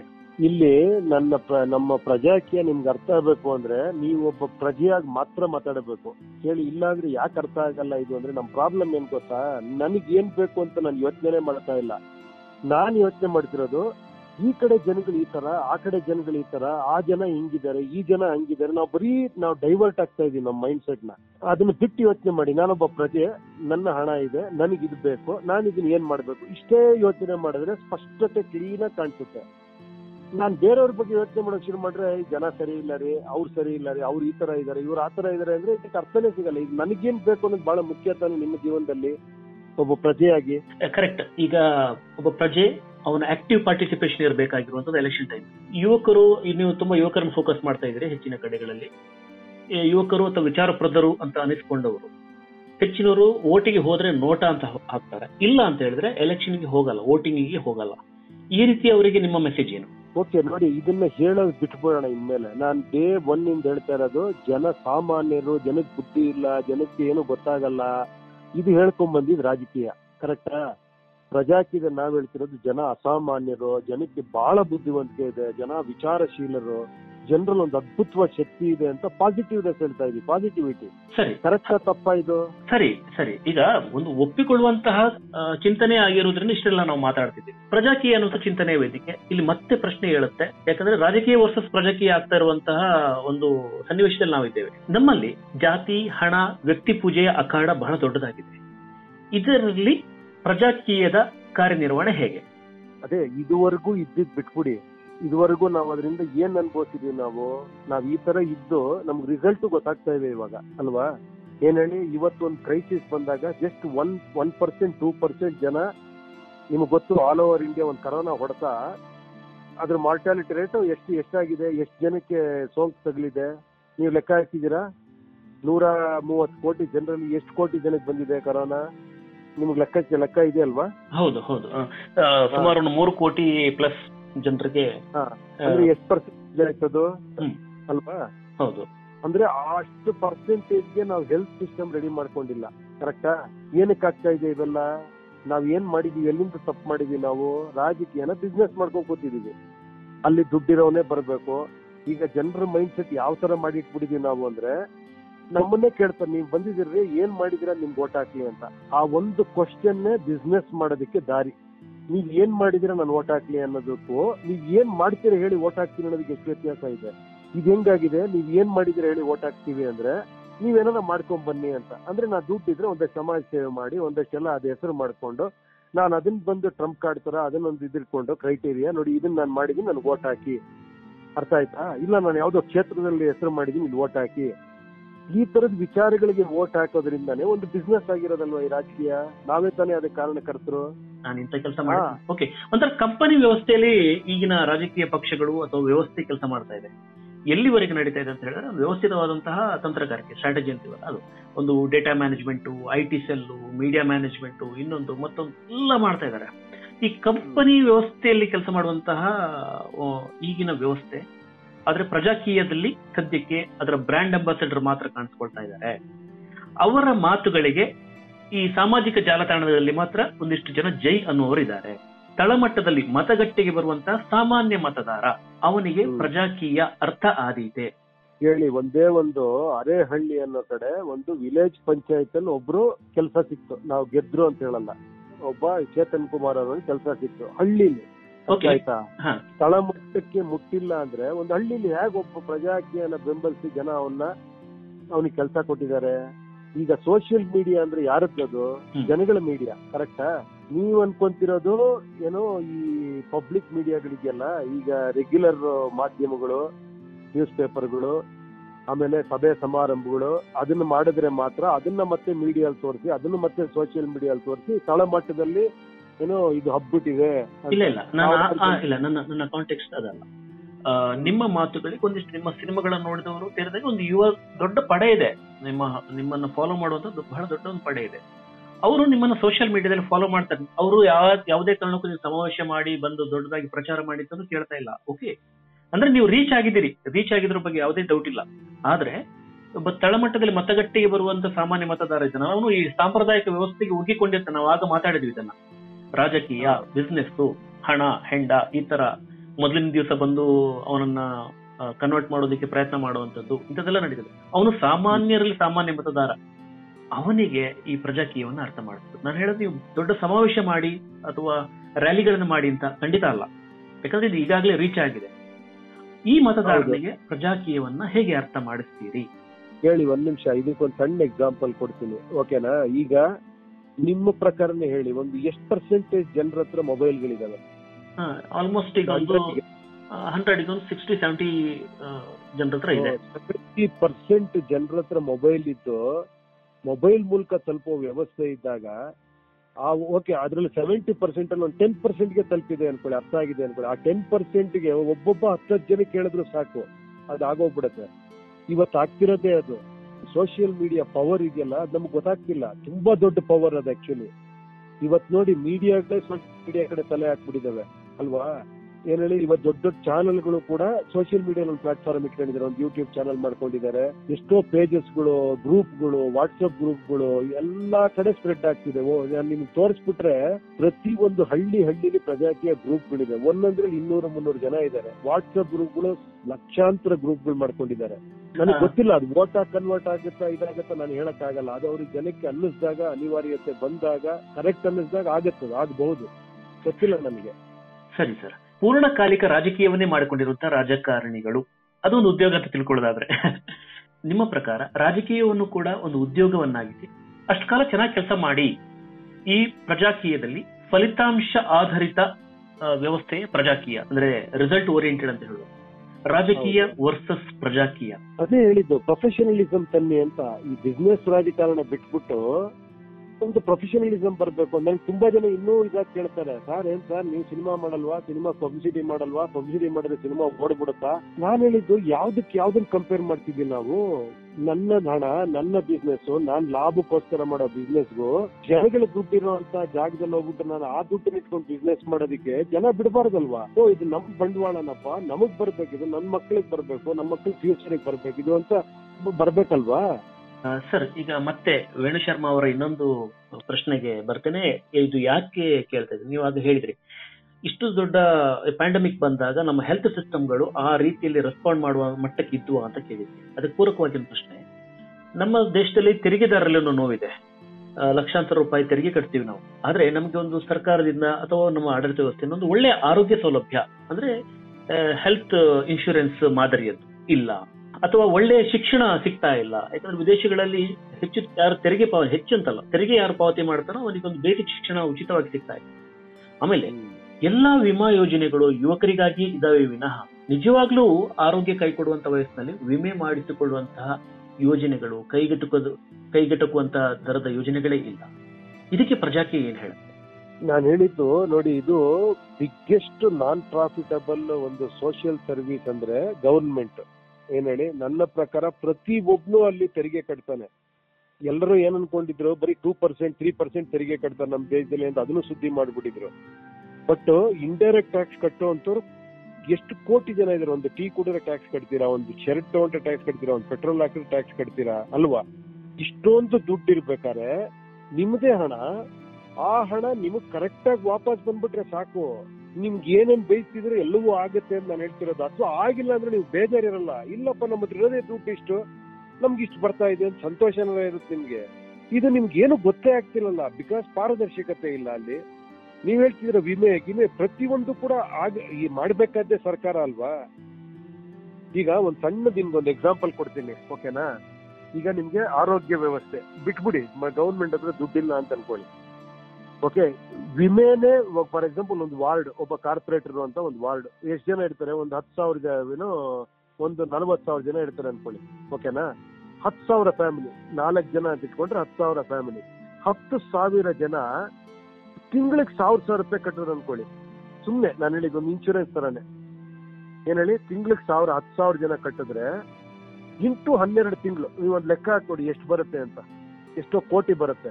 ಆ ಒಂದು ಅಷ್ಟು ಕೋಟಿಲಿ ನೀವು ಅದ್ಭುತವಾದಂತ ಒಂದು ಹಾಸ್ಪಿಟಲ್ ನ ಜನಗಳೇ ಅದಕ್ಕೆ ಓನರ್ ಆಗುವಂತ ಒಂದು ಹಾಸ್ಪಿಟಲ್ ಮಾಡ್ಬೋದು ನೀವು, ಆಗಲ್ವಾ? ಹಾ, ನಾನು ಹೇಳಿದ್ ಈ ತರ ಸಾವಿರ ಯೋಚನೆ ಮಾಡುವಂತ ಸಾವಿರ ವಿಧಾನಗಳಿದೆ. ಚರ್ಚೆಗಳಾದ್ರೆ ಸಮಾಜದಲ್ಲಿ ಅದ್ಭುತವಾದಂತ ಪರಿಕಲ್ಪನೆ ಇರೋರು ಇದ್ದಾರೆ, ಸಜೆಸ್ಟ್ ಮಾಡ್ತಾರೆ ಇದಕ್ಕೆ ಈ ತರ ಮಾಡಿದ್ರೆ ಚೆನ್ನಾಗಿರತ್ತಾ, ಈ ತರ ಮಾಡಿದ್ರೆ ಚೆನ್ನಾಗಿರತ್ತಾ. ಯಾಕಂದ್ರೆ ಈಗ ಸರ್ಕಾರದ ವ್ಯವಸ್ಥೆ ಇದೆ, ಹಾಸ್ಪಿಟಲ್ಸ್ ಇದಾವೆ, ಸ್ಕೂಲ್ಸ್ ಇದಾವೆ, ದೊಡ್ಡ ದೊಡ್ಡ ಇನ್ಫ್ರಾಸ್ಟ್ರಕ್ಚರ್ ಇದೆ, ಲ್ಯಾಂಡ್ ಇದೆ. ಆದ್ರೆ ಅಗತ್ಯಕ್ಕೆ ತಕ್ಕ ಹಾಗೆ ಆ ಮಟ್ಟಕ್ಕೆ ಅದು ಹೋಗ್ಲಿಲ್ಲ ಅನ್ನುವಂತ ಒಂದು ನೋವಿದೆ ನಮ್ಮ ತೆರಿಗೆದಾರರಲ್ಲಿ. ಯಾಕೆ ಅಂತ ಗೊತ್ತಲ್ಲ ಎಲ್ಲರಿಗೂ. ನೀವು ಫಾರ್ ಎಕ್ಸಾಂಪಲ್ ಪ್ರೈವೇಟ್ ಹಾಸ್ಪಿಟಲ್ಗಳು ಇಷ್ಟೊಂದು ದೊಡ್ಡದಾಗಿ ಬೆಳೆಯೋ ಕಾರಣ ಏನು? ಅದು ಬಿಟ್ಬಿಡಿ, ಇನ್ನೂ ಸಿಂಪಲ್ ಎಕ್ಸಾಂಪಲ್ ಹೇಳ್ತೀನಿ. ಈಗ medicine medical exam medical course ಇದೆ ಗೊತ್ತಾ, ಏನ್ ಹೇಳಿ, ಅದು ಇವತ್ತು ರಾಯಲ್ ಬಿಸ್ನೆಸ್ ಆಗ್ಬಿಟ್ಟಿದೆ, ರಾಯಲ್ ಪ್ರೊಫೆಷನ್ ಆಗಿದೆ. ಯಾಕೆ? ನಿಮ್ಗೆ ಅದಕ್ಕೆ ಮೆಡಿಕಲ್ ಓದಿಸ್ಬೇಕು ಅಂದ್ರೆ ಇಷ್ಟು ದೊಡ್ಡ ಒಂದು ಇದಿರ್ಬೇಕು, ಇಲ್ಲಿ ಲ್ಯಾಬ್ಗಳಿರ್ಬೇಕು, ಇಲ್ಲಿ ಏನು ಹಾಸ್ಪಿಟ್ಲ್ ಇರ್ಬೇಕು, ಇಷ್ಟು ಬೆಡ್ಡಿನ ಹಾಸ್ಪಿಟ್ಲ್ ಇರ್ಬೇಕು, ಈ ತರ ಇನ್ಫ್ರಾಸ್ಟ್ರಕ್ಚರ್ ಇರ್ಬೇಕು, ಈ ತರ ಇದ್ರೆ ಮಾತ್ರ ನಾವು ಪರ್ಮಿಷನ್ ಕೊಡ್ತೀವಿ ಅಂತ ಮಾಡಿ, ಅಲ್ಲಿಗೆ ಹೋಗ್ಬೇಕು ಅಂದ್ರೆ ಒಂದು ಸೀಟ್ ಸಿಗ್ಬೇಕು ಅಂದ್ರೆ ಎರಡು ಕೋಟಿ ಮೂರು ಕೋಟಿ ಐದು ಕೋಟಿ ಈ ತರ ಆಗಿ ಒಬ್ಬೊಬ್ಬ ಐದು ಕೋಟಿ ಹಾಕಿ ಡಾಕ್ಟರ್ ಆದಂತವನು. ಆ ಸಿಸ್ಟಮ್ ನಾವೇ ಮಾಡಿ ಇದನ್ನ ಮಾಡಿರೋದು ಯಾರು? ಇವಾಗ ನಿಮ್ಗೆ ಒಂದು ಮೆಡಿಸಿನ್ ಓದಿಸೋದಕ್ಕೆ ಅಷ್ಟು ದೊಡ್ಡ ವ್ಯವಸ್ಥೆ ಬೇಕಾ? ಈಗಿರೋ ಟೆಕ್ನಾಲಜಿಲಿ ಅಷ್ಟು ದೊಡ್ಡ ಹಾಸ್ಪಿಟಲ್ ಬೇಕಾ? ಅಷ್ಟು ದೊಡ್ಡ ಮೆಡಿಕಲ್ ಕಾಲೇಜ್ಗಳು ಬೇಕಾ? ಬೇಕಾಗಿಲ್ಲ. ನೀವು ತುಂಬಾ ಜನನ್ನ ಡಾಕ್ಟರ್ಸ್ ಗಳು ಮಾಡಬಹುದು ಈ ದೇಶದಲ್ಲಿ. ಸಿಂಪಲ್ ಮಾಡಿದ್ರೆ ಸಾಮಾನ್ಯರು ಕೂಡ ಓದುವಂತ ಒಂದು ವ್ಯವಸ್ಥೆ ಮಾಡಿದಾಗ ತುಂಬಾ ಜನ ಡಾಕ್ಟರ್ಸ್ ಗಳು ಉಟ್ಕೊಂತಾರೆ ಅಲ್ವಾ? ಇದು ಇದು ಏನಾಗಿದೆ, ನೀವು ಇಲ್ಲಿ ಬಿಸ್ನೆಸ್ ಪಾಲಿಟಿಕ್ಸ್ ಬಿಸ್ನೆಸ್ ಮಾಡಿರೋದ್ರಿಂದ ಅದಕ್ಕೆ ಕನೆಕ್ಟೆಡ್ ಆಗಿರುವಂತ ಎಜುಕೇಶನ್, ಹೆಲ್ತ್, ಇನ್ಫ್ರಾಸ್ಟ್ರಕ್ಚರ್, ಮೀಡಿಯಾ ಪ್ರತಿ ಒಂದು ಬಿಸ್ನೆಸ್ ಆಗೋಗಿದೆ. ಇವಾಗ ಜನಕ್ಕೆ ದುಡ್ಡು ಕೊಟ್ಟು ಓಟ್ ಹಾಕ್ಸ್ಕೊಳ್ಳೋ ಪರಿಸ್ಥಿತಿ ಬಂದ್ಬಿಟ್ಟಾಗ ಮುಗಿದೋಯ್ತಲ್ಲ ಡೆಮಾಕ್ರಸಿ. ಇವಾಗ ನೀವು ಏನ್ ಏನ್ ಪಡ್ಕೊಂಡ್ರು ಪ್ರಯೋಜನ ಇಲ್ಲ. ಇವಾಗ ನೀವು ಸುಮ್ಮನೆ ಹೋರಾಟ ಮಾಡ್ಬೋದು, ಹೋರಾಟ ಮಾಡಿದ್ರೆ ಒಂದು ಸಣ್ಣ ಪುಟ್ಟ ಚೇಂಜಸ್ ಆಗ್ಬೋದು, ಆಗದೇನೂ ಇರ್ಬೋದು. ಆಮೇಲೆ ಮತ್ತೆ ಅದಕ್ಕೊಂದು ಸಿಸ್ಟಮ್ ಮಾಡ್ಕೊಬೋದಲ್ಲ, ಸುಮ್ಮನೆ ಅವೈಜ್ಞಾನಿಕವಾಗಿ ಹೋರಾಟ ಮಾಡ್ಕೊಂಡು ಜನಗಳಿಗೂ ತೊಂದರೆ ಕೊಟ್ಕೊಂಡು ನೀವು ಕಷ್ಟ ಪಟ್ಕೊಂಡು ಮಾಡೋ ಬದಲು ಒಂದು ಬ್ಯೂಟಿಫುಲ್ ಸಿಸ್ಟಮ್ ಮಾಡ್ಕೊಬೋದಲ್ವಾ? ನೀವು ಜನನ್ ಕೇಳಿ ನೀವು ಅಭಿಪ್ರಾಯ ತಗೊಂಡ್ ಮಾಡ್ರಪ್ಪ ಅಂದ್ರೆ ಹೋರಾಟಗಳೇ ಇರಲ್ಲ. ಆ ರೀತಿಯ ಒಂದು ವ್ಯವಸ್ಥೆಯ ಕನಸು ನಮ್ಮೆಲ್ರಿಗೂ ಇದೆ. ಈಗ ಒಬ್ರು ನಮ್ಮ ಕೊಪ್ಪಳದ ಗೆಳೆಯ ವಕೀಲರಾಗಿರುವಂತಹ ವಿಜಯ ಅಮೃತರಾಜ್ ಅವರು ಈಗಾಗಲೇ ನಿಮ್ಮ ಪ್ರಜಾಕೀಯದ ಪರಿಕಲ್ಪನೆಯನ್ನ ಅವರು ಅನುಷ್ಠಾನಕ್ಕೆ ತಂದಿದ್ದಾರೆ. ಆದ್ರೆ ಸಣ್ಣ ಬೇಸರ ಏನಂತ ಹೇಳಿದ್ರೆ ಅವರ ಅವರು ಸ್ಪರ್ಧೆಯಲ್ಲಿ ನಲವತ್ತೇಳು ಪರ್ಸೆಂಟ್ ಮತ ಪಡೆದು ಸೋಲ್ಬೇಕಾಯ್ತು. ಆದ್ರೆ ಅವ್ರಿಗೇನು ಅದರಿಂದ ಬೇಜಾರಿಲ್ಲ, ಆದ್ರೆ ನಾವು ಮಾಡಿರುವಂತಹ ಕೆಲಸ ಸರಿಯಾಗಿದೆ ಅಂತ ಅವರ ಪತ್ರ ನಿಮ್ಗೆ ನಾನು ಓದಿ ಹೇಳ್ತೇನೆ, ನಿಮ್ಮ ಪ್ರತಿಕ್ರಿಯೆ ಕೊಡಿ ಅಂತೆ. ಇದು ವಿಜಯ್ ಅಮೃತರಾಜ್ ವಕೀಲರು ಕೊಪ್ಪಳ, ಇವರ ಪತ್ರ, ಇವರ ಸಂದೇಶ ಹೀಗಿದೆ: ಶ್ರೀಸಾಮಾನ್ಯ ನ್ಯಾಯವಾದಿಗಳ ವೇದಿಕೆ ಮೂಲಕ ಅಧ್ಯಕ್ಷ ಹಾಗೂ ಇತರ ಎಲ್ಲ ಪದಾಧಿಕಾರಿಗಳ ಹುದ್ದೆಗೆ ಅಭ್ಯರ್ಥಿಗಳನ್ನು ಹಾಕಿದ್ದೆವು. ಅಭ್ಯರ್ಥಿಗಳ ಆಯ್ಕೆ, ಪ್ರಚಾರ ಎಲ್ಲವೂ ಕೂಡ ಹಂಡ್ರೆಡ್ ಪರ್ಸೆಂಟ್ ಪ್ರಜಾಕೀಯದ ಆಶಯವನ್ನು ಅಳವಡಿಸಿದೆ. ನಮ್ಮ ವೇದಿಕೆ ಎಲ್ಲ ಅಭ್ಯರ್ಥಿಗಳು ಪರಾಭವಗೊಂಡರು. ಆದರೆ ನಮ್ಮ ವಿರುದ್ಧದ ದೊಡ್ಡ ಪಡೆ ಹಣ, ಸಭೆ, ದಿನೋಪಾರ್ಟಿ ಇವುಗಳ ಮುಂದೆ ಮೌಲ್ಯವನ್ನು ಇಟ್ಟುಕೊಂಡು ಚುನಾವಣೆ ಮಾಡಿ ನಲವತ್ತೇಳು ಶೇಕಡಾದಷ್ಟು ಮತ ಪಡೆದೆವು. ಚುನಾವಣೆಯಲ್ಲಿ ನಮ್ಮ ಅಭ್ಯರ್ಥಿಗಳು ಸೋತಿರಬಹುದು. ಆಶಯ ನಮ್ಮ ಉದ್ದೇಶಕ್ಕೆ ಆ ಭರಾಟೆಯ ಮುಂದೆ ನಲವತ್ತೇಳು ಪರ್ಸೆಂಟ್ ಮತ ಪಡೆದದ್ದು ದೊಡ್ಡ ಗೆಲುವು ಅಂತ ಹೇಳ್ತಾರೆ. ಇದು ಇದು ಅದ್ಭುತ ಅಲ್ವಾ? ನಲವತ್ತೇಳು ಪರ್ಸೆಂಟ್ ಅಂದ್ರೆ ಸಾಮಾನ್ಯನ ಅದು? ಇಟ್ ಈಸ್ ಆಲ್ಮೋಸ್ಟ್ ವಿನ್ನಿಂಗ್ ಅದು ಅಲ್ವಾ? ನೀವೇ ಯೋಚನೆ ಮಾಡಿ, ಫಾರ್ಟಿ ಸೆವೆನ್ ಪರ್ಸೆಂಟ್ ಆ ಒಂದು ಕಾನ್ಸೆಪ್ಟ್ ಬಂದಿದೆ ಅಂದ್ರೆ ಎಲ್ಲದಕ್ಕಿನ್ನ ಅವ್ರು ಅಪ್ಲೈ ಮಾಡಿದ್ರಲ್ಲ, ತುಂಬಾ ಗ್ರೇಟ್ ಅದು. ಅಪ್ಲೈ ಮಾಡೋರಿಗೆ ಪ್ರಜಾಕೀಯ ಕಾನ್ಸೆಪ್ಟ್ ಅಲ್ಲಿ ತುಂಬಾ ಜನ ಎಲೆಕ್ಷನ್ ನಿಂತಿರೋದು, ಅದಕ್ಕೊಂದು ಸಪೋರ್ಟ್ ಮಾಡಿರೋದು, ಅದನ್ನ ಗೆದ್ಕೊಂಡು ಹೋಗ್ತಾ ಇರೋದು ನೋಡಿದ್ರೆ ಅದ್ಭುತವಾದ ಭವಿಷ್ಯ ಇದೆ ಅನಿಸ್ತಿಲ್ಲ ನಮ್ಮ ದೇಶಕ್ಕೆ. ನಿಮ್ಗೆ ಮಾತುಕತೆ ಉಪೇಂದ್ರ ಜೊತೆ ಕೇಳಿ ಸಿರಿಧನಿ, ಮಾತು ಬಲ್ಲವರಿಗೆ ಮಾತು ಉಳ್ಳವರಿಗೆ. ನನ್ನದೊಂದು ಸಲಹೆ ಇದೆ ಅಂತ ಅಮೃತರಾಜ್ ಅವರು ಹೇಳ್ತಾರೆ. ಬೆಂಗಳೂರು ಬೆಳಗಾವಿಯಲ್ಲಿ ಅಧಿವೇಶನ ನಡೆದಾಗ ಅಲ್ಲಿ ಯಾವುದೇ ವಿಚಾರ ವಿನಿಮಯ ಆಗೋದಿಲ್ಲ. ಶಾಸಕರ ಅಥವಾ ಸಂಸದರ ಗೈರು ಹಾಜರಿ, ನಿಗದಿತ ಸಮಯಕ್ಕೆ ಮೊದಲನೇ ಸದನವನ್ನ ಅಂತ್ಯಗೊಳಿಸೋದು, ಆಮೇಲೆ ವೈಚಾರಿಕ ಪ್ರಜ್ಞೆ ಈ ತರ ಏನೇನೋ ಮಾತಾಡ್ಕೊಂಡು ಪ್ರತಿಭಟನೆ ಮಾಡೋದು, ಗಲಾಟೆ ಮಾಡೋದು ಅಧಿವೇಶನ. ಅದಕ್ಕೋಸ್ಕರ ನೀವೇ ಒಂದು ನಿಮ್ಮ ಪ್ರಜಾಕೀಯದ ಪರಿಕಲ್ಪನೆಯಲ್ಲಿ ಅಣಕು ಅಧಿವೇಶನ ಮಾಡಬಹುದು, ಅದು ಹೇಗಿರಬೇಕು ಅನ್ನೋದನ್ನ ನೀವು ತೋರಿಸ್ಕೊಡ್ಬಹುದು ಅಂತ ಅವರು ಒಂದು ಸಲಹೆ ಕೊಟ್ಟಿದ್ದಾರೆ. ಆಮೇಲೆ ಬಹಿರಂಗ ಅಧಿವೇಶನದಲ್ಲಿ ಪಾಲ್ಗೊಂಡು ತಮ್ಮ ಕ್ಷೇತ್ರದ ಬಗ್ಗೆ ಚರ್ಚಿಸಬೇಕು. ಸ್ಪೀಕರ್, ಮುಖ್ಯಮಂತ್ರಿ ಸ್ಥಾನದಲ್ಲಿ ಶ್ರೀಸಾಮಾನ್ಯನನ್ನು ಕೊಳ್ಳಿರಿಸಿ, ಅಂದ್ರೆ ನೀವೀಗ ಆಟೋ ಡ್ರೈವರ್ಸ್ ಅನ್ನೇ ಮುಂದಿಟ್ಕೊಂಡು ಹೇಗೆ ಪ್ರಚಾರದ ಅಥವಾ ಪ್ರಜಾಕೀಯವನ್ನ ಪರಿಚಯ ಮಾಡ್ತಾ ಇದ್ದಾರೆ, ಅದೇ ರೀತಿ ಅದೇ ರೀತಿ ರಾಜ್ಯದ ಸಮಸ್ಯೆಯನ್ನ ಚರ್ಚಿಸುವುದು, ಇದನ್ನು ನೇರ ಪ್ರಸಾರ ಮಾಡೋದು, ಇದನ್ನೆಲ್ಲ ಮಾಡಬಹುದಲ್ವಾ ಅಂತ ಅವರು ಸಲಹೆ ಮಾಡ್ತಾ ಇದ್ದಾರೆ. ಇಲ್ಲ ಇಲ್ಲ, ಖಂಡಿತ. ಏನ್ ಗೊತ್ತಾ, ಇನ್ನೊಂದು ಏನಾಗುತ್ತೆ ಗೊತ್ತಾ, ಇನ್ನೂ ಒಂದ್ ಹೇಳ್ತೀನಿ ಕೇಳಿ, ಇಲ್ಲಿ ಇನ್ನೂ ಇದರಿಂದನೂ ಎಸ್ಕೇಪ್ ಆಗೋದು ನಾವು ಅದ್ಭುತವಾದ ಪ್ರಜಾಪ್ರಭುತ್ವ ವ್ಯವಸ್ಥೆ ಬರಬೇಕು ಅಂದ್ರೆ, ಈ ಫಾರ್ ಎಕ್ಸಾಂಪಲ್ ಮಾಡೆಲ್ಗಳು ನೀವು ಕೇಳಿರ್ಬೋದು ಆಲ್ರೆಡಿ. ಇಲ್ಲೊಂದು ಮಾಡೆಲ್ ಇದೆ, ಈ ಮಾಡೆಲ್ ತುಂಬಾ ಚೆನ್ನಾಗಿದೆ ಅಂತ ಪ್ರಚಾರ ಆಗುತ್ತೆ, ಓಕೆನಾ? ಓ, ಇಲ್ಲಿ ಈ ತರ ಆಗಿದೆ, ಇಲ್ಲಿ ಈ ತರ ಆಗಿದೆ, ಇದನ್ನ ನಾವ್ ಎಲ್ಲಾ ಕಡೆ ಮಾಡ್ತೀವಿ ಅಂತ. ನಾನು ಹೇಳೋದು again, why you believe that also. ಯಾವ್ದೋ ಒಂದು ಮಾಡಲ್, ನಾನು ಇವಾಗ ನಾನೊಂದು ಫಾರ್ ಎಕ್ಸಾಂಪಲ್ ನಾನು ಒಂದು ಹಳ್ಳಿ ದತ್ತು ತಗೊಂತೀನಿ, ಹಳ್ಳಿನ ಅದ್ಭುತವಾಗಿ ಮಾಡಿ ಅದನ್ನೊಂದು ಎಕ್ಸಾಂಪಲ್ ಆಗಿಡ್ತೀನಿ, ಅದನ್ನ ನಾನು ಹೇಳ್ತೀನಿ ಎಲ್ಲಾ ಕಡೆ ನಾನು ಇದೇ ತರ ಮಾಡ್ತೀನಿ ಅಂತ. ನಾನು ಹೇಳೋದು ಅಲ್ಲೂ ಸ್ವಲ್ಪ ಅನಲಿ ಅನಲಿಟಿಕಲ್ ಆಗಿ ಯೋಚನೆ ಮಾಡಿ. ಓಕೆ ಅಪ್ಪ, ನೀವು ಅಲ್ಲಿ ಮಾಡಿದ್ದೀರಾ ಕರೆಕ್ಟ್, ಎಷ್ಟು ಕಾಸ್ಟ್ ಆಗಿದೆ ನಿಮ್ಗೆ, ಎಷ್ಟು ದುಡ್ಡು ಇದೆ, ಎಲ್ಲಿಂದ ದುಡ್ಡು ತಂದಿದ್ದೀರಾ ನೀವು, ಓಕೆ ನಿಮ್ ಪರ್ಸನಲ್ ಆಗಿ ದುಡ್ಡು ತಂದಿದ್ದೀರಾ ಅಲ್ಲ ಗೌರ್ಮೆಂಟ್ ದುಡ್ಡು ತಂದಿದ್ದೀರಾ, ಓಕೆ ಇನ್ನೊಂದ್ ಕಡೆ ಮಾಡ್ಬೇಕು ನಿಮ್ ಹತ್ರ ಎಷ್ಟಿದೆ ದುಡ್ಡು, ಆ ದುಡ್ಡಲ್ಲಿ ಯಾವಾಗ ಯಾವಾಗ ಏನೇನ್ ಮಾಡ್ಬೋದು, ಈ ವಿವರಗಳು ಕೊಟ್ಟಾಗ ನಿಮ್ಗೆ ಪಾರದರ್ಶಕ ವಿವರ ಕೊಟ್ಟಾಗ ಎಲ್ಲರಿಗೂ ಅರ್ಥ ಆಗುತ್ತಲ್ವಾಗ, ಆಗುತ್ತೋ ಆಗಲ್ಲ ನೋಡೋ ನಿಮ್ಗೆ ಗೊತ್ತಾಗ್ಬಿಡುತ್ತಲ್ಲ ವೋಟ್ ಹಾಕಕ್ ಮುಂಚೆನೆ ನಿಮ್ಗೆ. Why should you believe some illusionary thing ಅಂತ ನಾನು ಹೇಳ್ತಿರೋದು.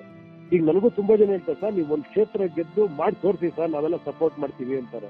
ಇದು ಹೆಂಗ್ ಸಾಧ್ಯ ಹೇಳಿ? ಈ ಒಂದು ಸಿಸ್ಟಮ್ ಅಲ್ಲಿ ಹೋಗಿ ನಾನು ನಾನೊಬ್ಬ ನಿಂತ್ಕೊಂಡಲ್ಲಿ ಗೆದ್ದು ನಾನು ಏನಾರ ಮಾಡಕ್ ಹೆಂಗ್ ಸಾಧ್ಯ ಅಲ್ಲಿ? ಯಾಕಂದ್ರೆ ಇಡೀ ಸಿಸ್ಟಮ್ ಆತರ ಆದಾಗ ಅಲ್ಲಿ ನಾನೊಬ್ಬ ಹೋಗಿ ಹೆಂಗ್ ಬದಲಾವಣೆ ತರಕ್ ಸಾಧ್ಯ? ನಾನು ಹೇಳ್ತಿದ್ದೆ ಜನಗಳೆಲ್ಲ ಬದಲಾವಣೆ ಬಂದ್ರೆ ಆಟೋಮೆಟಿಕ್ ಆಗಿ ಎಲ್ಲವೂ ಬದಲಾವಣೆ ಆಗ್ಬಿಡುತ್ತೆ ಅಂತ. ಇದಕ್ಕೆ ಪೂರಕವಾಗಿ ಇನ್ನೊಂದು ಪ್ರಶ್ನೆ, ಇದು ರಾಯಚೂರು ಕೃಷಿ ವಿಶ್ವವಿದ್ಯಾಲಯದ ಪ್ರಾಧ್ಯಾಪಕ ಹಾಗೇನೆ ಕೊಪ್ಪಳ ಕೃಷಿ ವಿಸ್ತರಣಾ ಶಿಕ್ಷಣ ಕೇಂದ್ರದ ಮುಖ್ಯಸ್ಥ ಡಾಕ್ಟರ್ ಎಂ ಬಿ ಪಾಟೀಲ್ ಅವರ ಪ್ರಶ್ನೆ. ಈಗಿರುವ ನಾಯಕತ್ವ ಆಧಾರಿತ ಅಥವಾ ನಾಯಕತ್ವ ಪೋಷಿತ ಸಮಾಜದ ಮನೋಸ್ಥಿತಿಯಲ್ಲಿ ನಾಯಕನಾಗದ, ತಾವೇ ಹೇಳುವಂತೆ ಅಂದ್ರೆ ನಾನ್ ಪ್ಲೇಯಿಂಗ್ ಕ್ಯಾಪ್ಟನ್ ಅಂತ ಅವರು ವ್ಯಾಖ್ಯಾನಿಸ್ತಾರೆ, ಅವರಿಂದ ಈ ನಾನ್ ಪ್ಲೇಯಿಂಗ್ ಕ್ಯಾಪ್ಟನ್ ಇಂದ ಯಾವ ರೀತಿಯ ನಾಯಕತ್ವವನ್ನ ಬಯಸಬಹುದು? ವಿಚಾರಗಳೇ ನಾಯಕ ಆಗಬೇಕು. ಏನ್ ಹೇಳಿ, ಆ ವಿಚಾರಗಳಲ್ಲಿ ಎಲ್ಲರೂ ಸೇರ್ಬೇಕು. ವೆರಿ ಸಿಂಪಲ್ ಹೇಳ, ನಿಮ್ಗೆ ಇವಾಗ ಒಂದು ಎಕ್ಸಾಮ್ ನಡೆಸ್ತಾರೆ. ಎಕ್ಸಾಮ್ ಅಲ್ಲಿ ಯಾರೋ ಒಬ್ಬ ನಾಯಕ, ನಿಮ್ಗೆ ಇಡೀ ಸ್ಕೂಲ್ಗೆ ಒಬ್ಬ ಟೀಚರ್ ಇರ್ತಾನೆ, ಕ್ಲಾಸ್ ಟೀಚರ್ ಇರ್ತಾನೆ. ಒಬ್ಬ ಕ್ಲಾಸ್ ಟೀಚರೇ ಹೇಳ್ಬಿಡ್ಬೋದು ಕ್ಲಾಸ್ ರೂಮ್ ಅಲ್ಲಿ ಯಾರ್ಯಾರು ಎಷ್ಟೆಷ್ಟು, ಇವ್ number one, number two, number three ಅಂತ ಅವರೇ ಹೇಳ್ಬಿಡ್ಬೋದಲ್ವಾ. ಯಾಕಂದ್ರೆ ಅಲ್ಲೊಂದು ಎಕ್ಸಾಮ್ ಇಡ್ತಾರೆ, ಅಲ್ಲೊಂದಷ್ಟು ವಿಚಾರ ಕೊಡ್ತಾರೆ, ಅದಕ್ಕೆ ಅವ್ನು ಎಕ್ಸ್ಪ್ಲೈನ್ ಮಾಡತ್ತಾರ, ಅವ್ನು ಬರೆಯತ್ತಾರ, ಅವ್ನು ಸ್ಟೂಡೆಂಟ್ ಇದು ಮಾಡ್ತಾರೆ. ಇದು ಯಾಕೆ ಅಂದ್ರೆ, ನಾನು ಹೇಳ್ತಿರೋದು ನಾಯಕ ಯಾರಾಗಬೇಕು ಅಂದ್ರೆ ವಿಚಾರಗಳ ನಾಯಕ ಆಗ್ಬೇಕು, ವ್ಯಕ್ತಿ ಆಗ್ಬಾರ್ದು ಅಲ್ವಾ. ವ್ಯಕ್ತಿ ಬದಲಾಗ್ಬಿಡ್ಬೋದು, ವ್ಯಕ್ತಿ ಚೇಂಜ್ ಆಗ್ಬೋದು, ವ್ಯಕ್ತಿ ಏನೇನೋ ಕಾರಣಕ್ಕೆ ಇದಾಗ್ಬೋದು. ವಿಚಾರಗಳು ಯಾವತ್ತೂ ಪರ್ಮನೆಂಟ್, ಅದು ಆ ವಿಚಾರಗಳು ಯಾವತ್ತು ನಿಂತ ನೀರಾಗಬಾರ್ದು. ಅದು ಮತ್ತೆ ಪರಿಷ್ಕೃತಗೊಳ್ತಾ ಇರ್ಬೇಕು, ಅದು ಮತ್ತೆ ಕಾಲ ಕಾಲಕ್ಕೆ ತಕ್ಕಂಗೆ ಬದಲಾಗ್ತಾ ಇರ್ಬೇಕು, ಜನಗಳು ಇನ್ವಾಲ್ವ್ ಆಗ್ತಾ ಇರ್ಬೇಕು. ಅದರಲ್ಲಿ ಆ ವಿಚಾರಗಳು ಕೂಡ ಕಾಲಕ್ಕೆ ತಕ್ಕಂಗೆ ಬದಲಾಗ್ತಾ ಬದಲಾಗ್ತಾ ನಮ್ ಕಾಲಕ್ಕೆ ತಕ್ಕಂಗೆ ನಾವು ಅದನ್ನ ಬದಲಾವಣೆ ಮಾಡ್ಕೊಂಡು ಅದ್ಭುತ ಮಾಡ್ಕೊಂಡು ಹೋಗ್ಬೇಕು. ಯಾವ ದೇಶದಲ್ಲಿ ವಿಚಾರಗಳಿಗೆ ಬೆಲೆ ಇದೆಯೋ ಆ ದೇಶಗಳೆಲ್ಲ ಅದ್ಭುತವಾಗಿದೆ. ಅಲ್ಲಿ ನಾಯಕನಿಗೆ ಗೊತ್ತೇ ಆಗಲ್ಲ ನೋಡಿ ಯಾವ ನಾಯಕ. ಕೆಲವರು ನೀವು ನಿಮ್ಗೆ ಕೆನಡಾ ಚೀಫ್ ಪ್ರೈಮ್ ಮಿನಿಸ್ಟರ್ ನೋಡ್ರಿ, ಅವ್ರೆಲ್ಲ ಬಂದು ಯಾವ್ದೋ ಒಂದು ಶಾಪಿಂಗ್ ಮಾಲ್ ಅಲ್ಲಿ ಹೋಗ್ಬಿಟ್ಟು ಎಲ್ಲ ಪರ್ಚೇಸ್ ಮಾಡಿ ಹೆಂಡತಿ ಜೊತೆ ಹೋಗ್ತಾ ಇರ್ತಾರೆ. ಆ ನಾಯಕ ಸಂಸ್ಕೃತಿ ಎಷ್ಟು ಕಡಿಮೆ ಇರುತ್ತೋ ಅಷ್ಟು ಅದ್ಭುತವಾಗಿರೋ ದೇಶಗಳು. ಎಲ್ಲಿ ನಾಯಕ ವಿಜೃಂಭಿಸ್ತಾನೋ ಅದು ಕಷ್ಟ. ಅದು ನಿಮ್ಮನ್ನ ಸ್ವಲ್ಪ ಪ್ರಶ್ನಿಸುವವರ ಅಥವಾ ಟೀಕಿಸುವವರ ಒಂದು ಅಭಿಪ್ರಾಯ ಅಥವಾ ಕಾಮೆಂಟ್ ಅಂತ ತಿಳ್ಕೊಳ್ಳೋಣ. ನಿಮ್ಮ ಹಲವಾರು ಸಂದರ್ಶನಗಳಲ್ಲಿ ಹೇಳುವ ಪ್ರಕಾರ ಬದಲಾವಣೆ ನಿಮ್ಮಲ್ಲೇ ಇದೆ. ಈಗ ನೀವು ಕೂಡ ಹೇಳಿ, ಪ್ರತಿಯೊಬ್ಬರಿಗೂ ಹೇಳ್ತಾ ಇದ್ದಾರೆ, ನಿಮ್ಮಲ್ಲಿ ನೀವು ಬದಲಾಗಿ ಆಮೇಲೆ ಉಳಿದವರನ್ನು ಬದಲಾಯಿಸೋ ಸ್ಥಿತಿ ಸರಿ ಇದೆ. ಆಮೇಲೆ ಹೇಳ್ತೀರಿ ಪ್ರವಾಹ ಅಲ್ಲ, ಇದು ಪ್ರವಾಹದ ಬದಿಯಲ್ಲಿರುವಂತಹ ಸಣ್ಣ ತೊರೆಯಲ್ಲಿ ನನ್ನ ಪಾಡಿ ನಾನು ಹೋಗ್ತಾ ಇದ್ದೀನಿ, ಇದನ್ನು ಪ್ರತ್ಯೇಕ ದಾರಿ, ಇದನ್ನು ರೂಪಿಸೋರು ನೀವೇ ಅಂತ ಹೇಳ್ತೀರಿ. ಪ್ರಶ್ನೆಗೆ ತಿರುಗುಬಾಣ ಹೂಡ್ತೀರಿ. ಈ ಮಾತುಗಳೇ ನಮ್ಮನ್ನ ಮೌನಿಯಾಗಿಸ್ತವೆ, ಹಲವರಿಗೆ ಗೊಂದಲನೂ ಕೂಡ ಮೂಡಿಸ್ತವೆ. ಒಂದು, ಎಲ್ಲಿ ಉಪೇಂದ್ರ ಅವರು ಸಿನಿಮಾ ಡೈಲಾಗ್ ಅನ್ನೇ ಇಲ್ಲೂ ಹೊಡಿತಾ ಇದ್ದಾರೆ ಅನ್ನುವಂಥದ್ದೊಂದು ಸಣ್ಣ ಕಾಲೆಳೆಯುವಿಕೆ, ಇದಕ್ಕೂ ಅವರು ವಿಶೇಷ ಸ್ಕ್ರಿಪ್ಟ್ ಮಾಡ್ತಾ ಇದ್ದಾರಾ ಅನ್ನುವಂತ ಒಂದು ಸಂಶಯ. ಇದಕ್ಕೆ ಈ ಈ ಕಾಮೆಂಟ್ಗಳಿಗೆ ಉಪೇಂದ್ರ ಅವ್ರು ಏನ್ ಹೇಳ್ತಾರೆ ಕೇಳಿ. ಸಿನಿಮಾ ಡೈಲಾಗ್ ಬೇರೆ ತರ ಇರುತ್ತೆ, ನೀವು ನೋಡಿರ್ಬೋದು ಸಿನಿಮಾಲಿ. ಸಿನಿಮಾಲಿ ಹೇಳ್ತಾನೆ ಹೀರೋ ಬಂದು, ನಾನು ಬಂದು ಎಲ್ಲ ಮಾಡ್ಬಿಡ್ತೀನಿ, ನಾನು ಈ ದೇಶ ಮಾರ್ಬಿಡ್ತೀನಿ, ನಾನು ನಾನು ಅನ್ನೋದು ಸಿನಿಮಾಲ್ ಜಾಸ್ತಿ ಇರುತ್ತೆ. ಕರೆಕ್ಟಾ? ಅದಕ್ಕೆ ಅಭ್ಯಾಸ ಆಗ್ಬಿಟ್ಟಿದೆ ನಮ್ಗೆ. ನಾವು ಸಿನಿಮಾಗಳಲ್ಲಿ ಹೀರೋ ಹುಡುಕ್ತಿವಿ, ಹೀರೋ ಇದ್ದರೆ ಸಿನಿಮಾ ಮಜಾ ಇರಲ್ಲ. ಸಮಾಜ ಅಂದ್ರೆ ಒಬ್ಬ ನಾಯಕ ಇರ್ಬೇಕು ಅನ್ನೋ ಕಾನ್ಸೆಪ್ಟ್ ನಮ್ ತಲೆಯಲ್ಲಿ ಬಂದ್ಬಿಟ್ಟಿದೆ. ಏ ನಾಯಕ ಬೇಕು, ಯಾವನೊಬ್ಬನ್ ನಂಬ್ಬೇಕು ನಾವು. ಅದನ್ನ ಫ್ರಿಡ್ಮಂಡ್ ರಾಯ್ಡ್ ಎಲ್ಲೋ ಒಂದ್ ಕಡೆ ಉಲ್ಲೇಖ ಮಾಡ್ತಾರ ಅವರು. ಏನಂದ್ರೆ ತುಂಬಾ ಜನಕ್ಕೆ ಫ್ರೀಡಮ್ ಬೇಕಾಗಿಲ್ಲ, ಯಾಕಂದ್ರೆ ಫ್ರೀಡಮ್ ಇನ್ವಾಲ್ವ್ಸ್ ವಿತ್ ರೆಸ್ಪಾನ್ಸಿಬಿಲಿಟಿ ಅಂತ.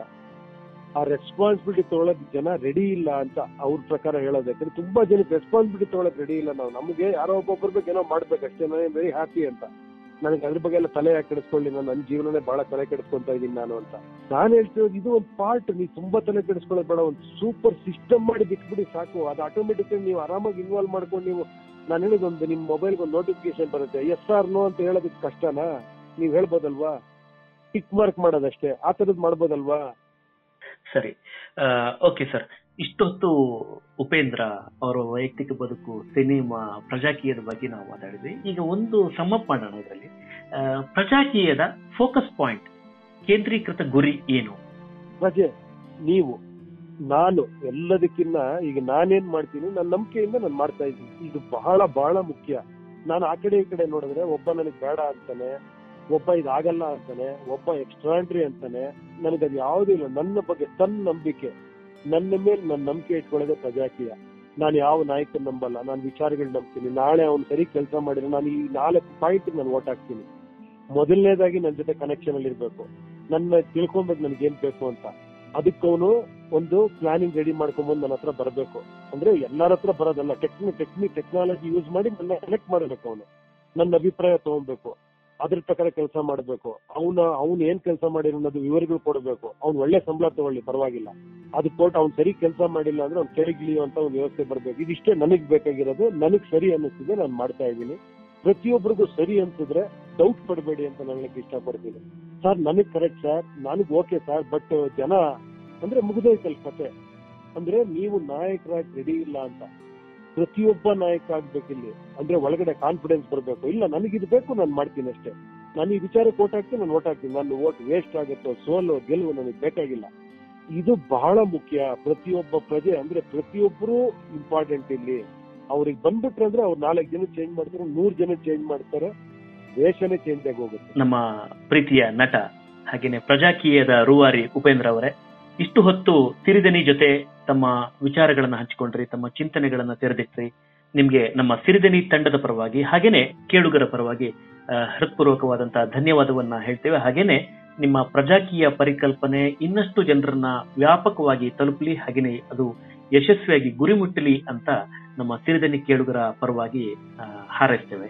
ಸಿರಿಧನಿ ಕಾರ್ಯಕ್ರಮ ತುಂಬಾ ಚೆನ್ನಾಗಿತ್ತು. ಧನ್ಯವಾದಗಳು ಎಲ್ಲ ಏನೋ ಪ್ರಶ್ನೆಗಳು ಕೇಳಿದವರಿಗೆ. ಸೊ ಏನಾರ ನನ್ನಲ್ಲಿ ಏನಾರ ತಪ್ಪಿದ್ರೆ ದಯವಿಟ್ಟು ತಿಳಿಸಿ, ನನಗೆ ಗೊತ್ತಿರೋ ಅಷ್ಟು ನಾನು ಹೇಳಿದ್ದೀನಿ. ಧನ್ಯವಾದ. ಧನ್ಯವಾದಗಳು. ನಮಸ್ತೆ.